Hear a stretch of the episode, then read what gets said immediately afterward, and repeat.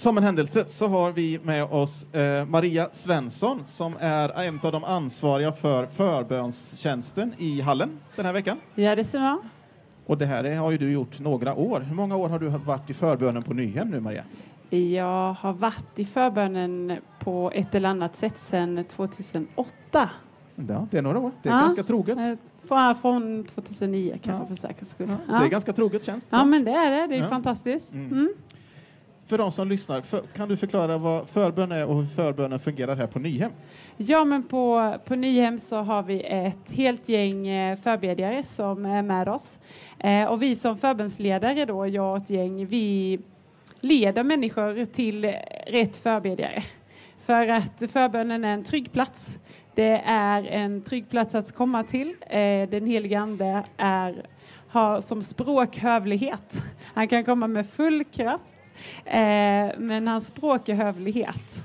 Eh, vilket gör att vi skapar en atmosfär där, där vi lovar som förbedjare att göra vårt för att du ska känna dig mer älskad än vad du gjorde när du kom dit. Mm. Trygghet är ett viktigt ord i det arbetet. Trygghet är ett väldigt viktigt ord. Alla som står som förbedjare har skrivit på tystnadsplikt. Eh, de är också, har sin rekommendation från sin pastor och sin hemförsamling. Mm. Så det är en trygg plats Mm. att komma till. Mm. Hur har då årets Nyhemsvecka varit för dig och för er i förbönstjänsten? Ja, men det är ju helt fantastiskt att komma ut från en pandemi då vi har längtat efter eh, Nyhem och att få eh, betjäna människor i förbön. Att komma till där det inte har funnits någon startsträcka för varken Gud eller människor att eh, respondera. Att när man är i hallen så är man där för att tillbe. Eh, och eh, när predikan kommer så är man där för att lyssna. Eh, och när förbönen börjar så är man där för att och ge respons på det man har upplevt Gud säga. Mm. Eh, så det har varit en otrolig gudsnärvaro eh, och vi har betjänat otroligt många människor, flera tusen, Mm. redan i förbön. Kan det vara så att man sitter när man hör då predikan och, och liksom hur gudstjänsten fortgår, att man känner att oj, nu kommer det bli mycket att göra här? Ja, man kan känna av det i, att, i, liksom i rummet av att, att Gud talar till många. Vi gör ju så att eh, vi bedjare samlas innan gudstjänsten och så ber vi och så lyssnar vi in.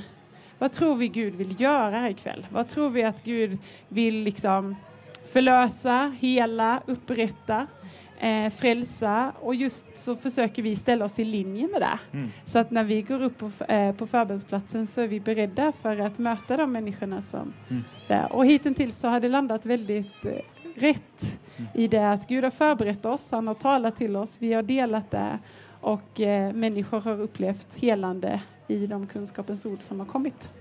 Hur många är ni som tjänar i förbönen där? Det måste vara några stycken då eftersom det helst inte ska bli för mycket kö och Mm. känsla av osäkerhet. Så. Ja, men precis. Vi har ett 30-tal som är med oss, både på Pingstung, på ungdomsmötena om man säger, eh, och sen har vi ett 30-tal på vuxen.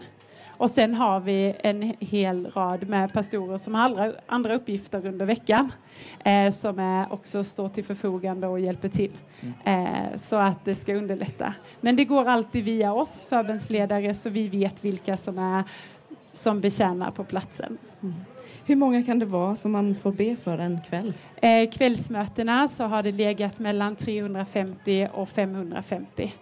Eh, och då slutar vi räkna innan köerna är slut för att vi vill kunna stå för våra siffror. Just det. Ja, Ingen moms.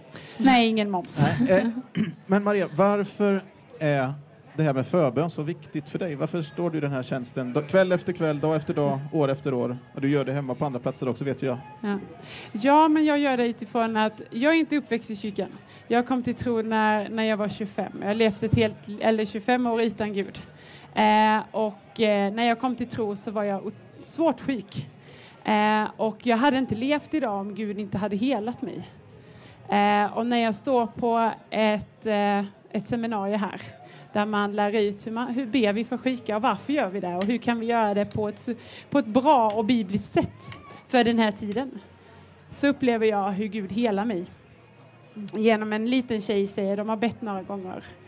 Och så är det en, en yngre tjej, 14, 15, 16 där, som säger Maria, jag har inte gjort det här så många gånger, men det som Gud säger ska vi be en gång till.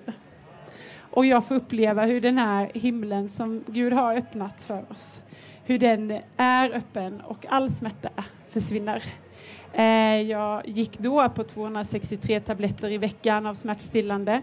Och att få uppleva det, att Gud, ett vidrörande och veta att han gjorde det för mig, trots att jag vet vem jag är, gör ju att jag vet att han kan göra det med alla. Och det gör att få möjlighet att möjliggöra för att eh, få andra människor att kunna ta emot ett helande genom att söka respondera på, sin, eh, på det man har upplevt Gud göra och säga.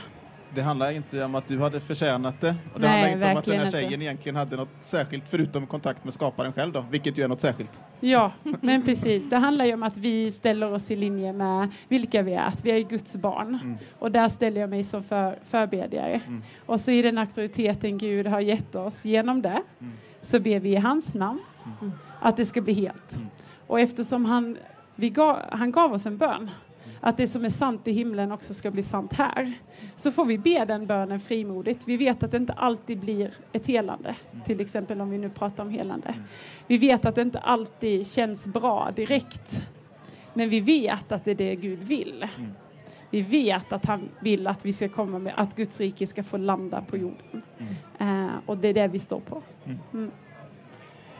Ja, men det är härligt och det tror jag vi inte kan säga för många gånger att det handlar inte om att man är värd något eller att man ska förtjäna eller att man ska komma till en viss nivå för att kunna möta Gud eller Mm. komma till förbön eller sträcka ut den handen, utan Mm. Gud finns där alldeles oavsett var vi är och vad vi har gjort. Ja, precis.